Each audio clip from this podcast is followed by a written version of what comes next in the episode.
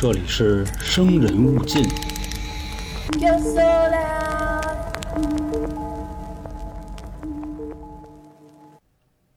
Hello，各位，这里是由春点 FM 为您带来的《生人勿近》，我是黄黄。嗯，前两天呢，我看到有留言啊，还有群里的听众都聊，说想听听关于营口坠龙的事件。我在搜集这方面资料的时候呢，发现网上的东西啊也是非常多、非常杂的，所以弄起来呢也不太方便。但恰巧就在搜这件事儿的时候呢，我看到了另一则挺有意思的事儿，就是日本1977年的海怪尸体事件。那今天呢，就拿出来和大家先分享一下这个事儿吧，也就当是营口坠龙事件的一个前菜了，看看当时究竟发生了什么。其实关于海怪的故事呢，还是挺吸引人的，对吧？因为各地海怪目击的事件呢，也是经常出现，比如著名的尼斯湖水怪，包括连我国也都是有很多这样的传说。那么说，这些人看到的是真正的海怪呢，还是鲸呢，还是说是目前幸存在地球上的恐龙呢？这件事儿呢，不仅我们想知道，很多动物学家也都想知道。所以说，在一九七七年的日本海怪事件啊，也掀起了人们对海怪的一个关注，并且当时还受到了日本国立科学博物馆的重视。当时的日本瑞阳丸呢，在拖网捕鱼的时候啊，在新西兰发现了一只拥有长脖子和头，并且有鳍动物的残骸。这个时候，在日本就引起了关于蛇颈龙的一波讨论热潮。最初呢，都被认为啊是属于大海蛇或者是蛇颈龙类，但是有的海洋学家认为啊，那是老鲨的尸体，老是姥姥的老啊，鲨是鲨鱼的鲨。当然，究竟是不是呢，还是有很多争议的。而且当时一大部分的日本人认为呢，说这就是新的尼斯湖水怪了。那下面呢，我们就来详细的分析一下这个事儿啊。说在一九七七年的四月二十九号，东映京都的工作室啊，新上映了一部特效电影，叫《恐龙怪鸟的传说》。就在这部电影上映的四天前呢，日本有一艘拖网渔船“瑞阳丸”在新西兰附近的海域上作业，就跟往常一样啊，这艘大船啊，就是贪婪的嗅着鱼群的味道，期待着满载而归。在这一天的早上十点四十左右，瑞洋丸这一个拖网呢，似乎有一个非常大的收获。但是，就当渔网啊渐渐的被提出海面，可是网里的东西呢，却不是船员们期待的一个大丰收，而是一大团白花花不成形的烂肉。说这坨烂肉到底能有多大呢？据当时的船员测量啊，说这坨烂肉将近有十米长，重达两吨。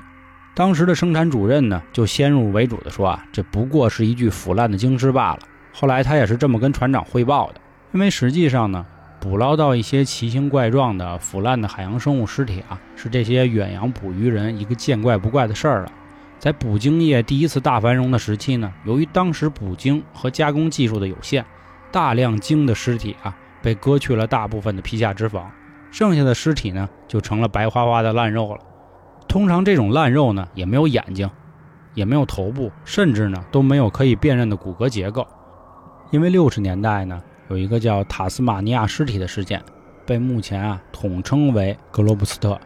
格罗布斯特的意思呢就是不明海洋生物遗体。其实早在1896年的时候，在佛罗里达就发现了一个叫圣奥古斯丁的怪物。当然，这个事儿呢和今天的故事没有什么太多的关联啊。大家有兴趣的也可以去上网搜一搜，它也是目前百大未解之谜的其中一个了。关于瑞阳丸捞上来的这具尸体啊，虽然不算巨大，但是它也远超了普通海洋生物的体型，加上它白色的体表，就很容易联想到让人是脂肪含量非常高的鲸类了。啊，这块我再跟大家多说一句啊，我们小时候总说鲸鱼，其实鲸是鲸，鱼是鱼，这两个呢并不是一类的动物。因为鲸呢是用肺呼吸，而鱼呢是用鳃呼吸，所以这块呢，大家以后出去说的时候也要注意一点啊。那我们继续说回来啊，说当时船员们呢用起重机把这个东西吊起来的时候呢，刚才咱们上面说的生产主任就突然怀疑了，因为他发现啊这一堆白花花的烂肉呢，并没有鲸类显著的特性，比如说须鲸拥有巨大的额骨，齿鲸拥有的牙齿。以及所有鲸都应该有的骨骼，虽然说这个物体啊还残留了很多的骨骼，但是看起来不像是任何的海洋哺乳动物。所以当时生产主任呢，觉得自己之前的判断啊太过武断了，于是啊他就问了问其他在场的十七名同事，说你们有没有人知道啊？因为当时这位生产主任呢，叫师野道彦的，他是从山口海洋高中毕业的，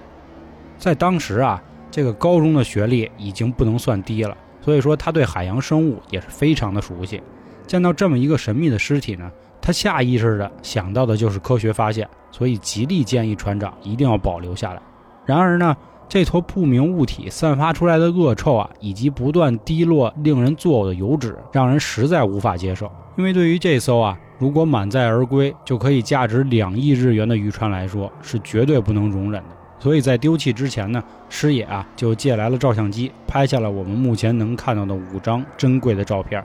并且大概测量了一些数据，还在鳍的位置取下了一块样本。所有的资料呢都被师野记录在案，包括绘制尸体的二项视图。其实不准确的说啊，虽然说这个图不准确。并且带有相当程度的自己的一个意向，以及一些难以通过照片展示出来的关键信息。六月十号的时候，瑞阳丸返回日本。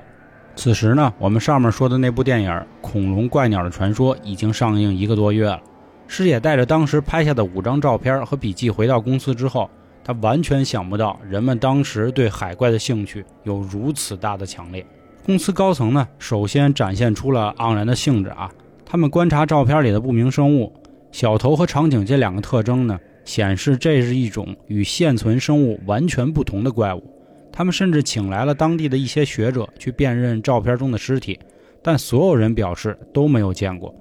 既然没有权威给出的确定答案呢，那猜测声肯定就不绝于耳了。在一个月之后，师爷所在的水产公司召开了新闻发布会，公布了这个科学发现。随后，日本的几家大报社啊，立马就头版头条安排上了，刊登了一些令人耸人听闻的报道。其实，结合当年啊大热的尼斯湖水怪研究热潮以及相关的影视作品宣传呢，绝大数认为将这个小头长颈的不明尸体与尼斯湖水怪是可以相提并论的了。那么也因此呢，这个无名尸骸啊也有一个新的名字，叫新尼西。尼西呢是尼斯湖水怪的一个昵称了。这新的怪物呢，更像是一头被遗失的水生恐龙了。啊，其实对于照片里的新尼西呢，有一个相对身体而言比较小的头部，颈部长度呢大概占了身体的三分之一，胸鳍呢是比较宽阔的。这些特征啊，让人都联想到是已经被灭绝的蛇颈龙。严谨的说呢，这个蛇颈龙啊，也并不能归到恐龙的类别里。但是为了表达方便呢，咱们就先这么说。新尼西的发现呢，可以说是赶上天时地利人和了，对吧？所谓天时呢，就是说发现的时候正好处于日本在研究水怪的一个绝佳时期。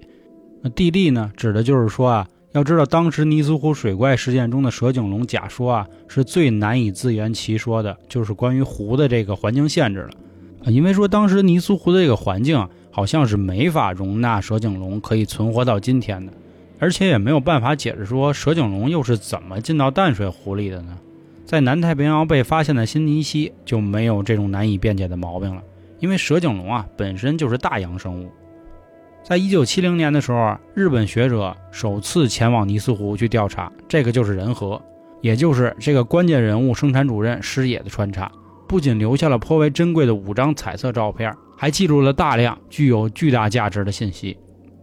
其实呢。发现结义物种啊，也并不是说不可能。有一个最著名的例子，就是与陆生脊椎动物起源有关的这个腔棘鱼类。腔棘呢，目前最早是出现在3.77亿年前，其近缘的扇鳍鱼亚目啊，被认为是所有陆生四足动物的祖先。在1938年的时候，同样也是一艘拖网渔船在南非捕获了一条长达两米的大鱼。啊，虽然说呢奇特，但是没有人啊给予这条怪鱼任何特殊的待遇，它直接就在市场上被卖了。有一位博物馆工作人员啊，恰巧见到，出于职业敏感呢，就在笔记本上记录了这条有四肢的怪鱼。经过与鱼类专家的讨论，这个人啊知道，很可能就是一条枪脊目的古老鱼种。但是遗憾的是啊，那条鱼啊早就被渔民给吃了。直到一九五五年的时候，科学家在印度洋发现了至少十五条这样的鱼，后经确认，这确实是枪棘目下的毛尾鱼属。此前呢，它们被认为在六千五百万年前就已经灭绝了。上面啊，我们插播了一个这个毛尾鱼的故事，意思就是说呢，结衣物种啊是真的有可能存在，而蛇颈龙啊，恰好又与腔脊鱼在同一个时期灭绝。顺着结衣物种这个逻辑呢，还能解释说为什么新尼西的颈远远比蛇颈龙要短。如果蛇颈龙真的存活到今天，肯定也是经历了千万年的环境适应的演化。况且呢，蛇颈龙在灭绝之前啊，也出现了颈部缩短的一个趋势。当时呢，有人啊拿这个短颈蛇颈龙的骨骼结构去和师野的笔记去做了一次对比。日本人呢也是异常的期待这次重大的科学发现的最终结果。所以说，在一九七七年的时候啊，正值日本科学博物馆成立一百周年，也因此啊，还发行了一个纪念邮票。这个纪念邮票呢，就是以蛇颈龙为主题的。如果按现在大家对著名海怪事件的认知呢，恐怕呀，认为当年日本全民的研究肯定是扯淡的，因为不然到今天呢，也不会有那么多猎奇网站一直在搅浑水，仍然给不出一个确切的答案。反正一九七七年啊，日本瑞阳湾海怪的事件呢，究竟有没有定论？有，在一九七八年的时候就有了。既然称得上是证据最多的海怪事件呢，肯定也少不了科学家这个严谨的分析了。一个最有力的证据呢，来自于与怪物的胶原蛋白总氨基酸的分析，因为当时师野啊还恰巧取了一块胸鳍的样本。氨基酸分析的结果表明呢，这新的尼西啊。与老沙还真的十分相似，差异指数啊极其低，仅有零点九五，基本可以认定说啊它就是某种鲨鱼，而且最有可能的还真就是老鲨。这老沙啊是已知第二大的一个鲨鱼种类，仅次于鲸鲨，平均体长啊六点七米到八点八米左右，最大的个体啊能超过十二米长，重十九吨。和鲸鲨一样呢，老沙是一种滤食性的鱼类，与浮游生物为食。长有一个巨大的下颚。当老鲨死亡并腐坏的时候呢，因为鲨鱼骨骼钙化程度比较低，尸体通常啊容易丢失大量组织，所以对于老鲨而言，首当其冲的便是巨大的下颚。下颚的缺失呢，让尸体的头部看起来非常小，形状呢甚至有一点像海龟。仔细观察师野拍下的照片呢，不难发现啊，新尼西拥有鲨鱼特有的微型骨，以及被忽略的背鳍。师野在笔记中的一些信息啊，实际上呢与事实相冲突，这也是前文咱们提到的。当怪物确定极有可能是老沙的研究方向之后呢，越来越多的原本的疑点啊也就一一被解开了。比如说怪物白色皮下脂肪以及红色的肌肉，这些呢都是老沙区别于其他鲨鱼独特的解剖学特征。在一九七七年末的时候，有一位叫高金的人将捕获的老沙当做了实验体。割除了它的下颚，以及去除内脏和腹部，再用吊机将老沙的尸体吊起来的时候呢，几乎完美重现了当时师野在瑞阳湾上拍下的场景。所以说，结合多方面的研究以及证据啊，一九七八年有相当多的学者发表报告，基本得出不明生物体啊是一具严重腐烂的鲨鱼，很有可能就是老沙。在这个结论过去很多年后呢，陆续啊也有一些严重腐烂的老沙尸体出现。其形状呢，基本都与这个所谓的新尼西相似了，也进一步肯定了大多学者的一个言论。然而，直到今天啊，他们仍然坚信啊，新尼西就是未知的怪物，或者是结衣的恐龙。他们不仅在1978年之后热衷给新尼西事件寻找一个更合理的假说，还将新尼西当做一种文化搬进了各色的作品当中。啊，其实与其说啊，日本人珍惜这次可能成为改变世界的科学发现，倒不如说日本人想要的是一个日本发现罢了。因为从师野的笔记开始呢，他们就都先入为主的主动倾向说描述的是一个类恐龙的生物。其实对标欧美呢，他们对海怪这一类的发现呢，也其实非常感兴趣。但是他们的媒体报道中呢，就很少有一些所谓天马行空的假说了。但是我想啊。造成这种差异的原因呢，很难说没有被利用的民族自豪感在从中作祟。以上呢就是关于新尼西的一个分析事件了。如果咱们听众里呢有什么对海怪比较喜欢研究的，也欢迎您添加微信春点二零一九，春点是汉语拼音，咱们进群呢可以继续聊。另外啊，我们在喜马拉雅开通了一个电商小铺，您可以从我的头像进入个人主页，找到我的店铺，商品呢都是由娇姐精心挑选的。那好了，今天的故事就到这里，拜拜，各位。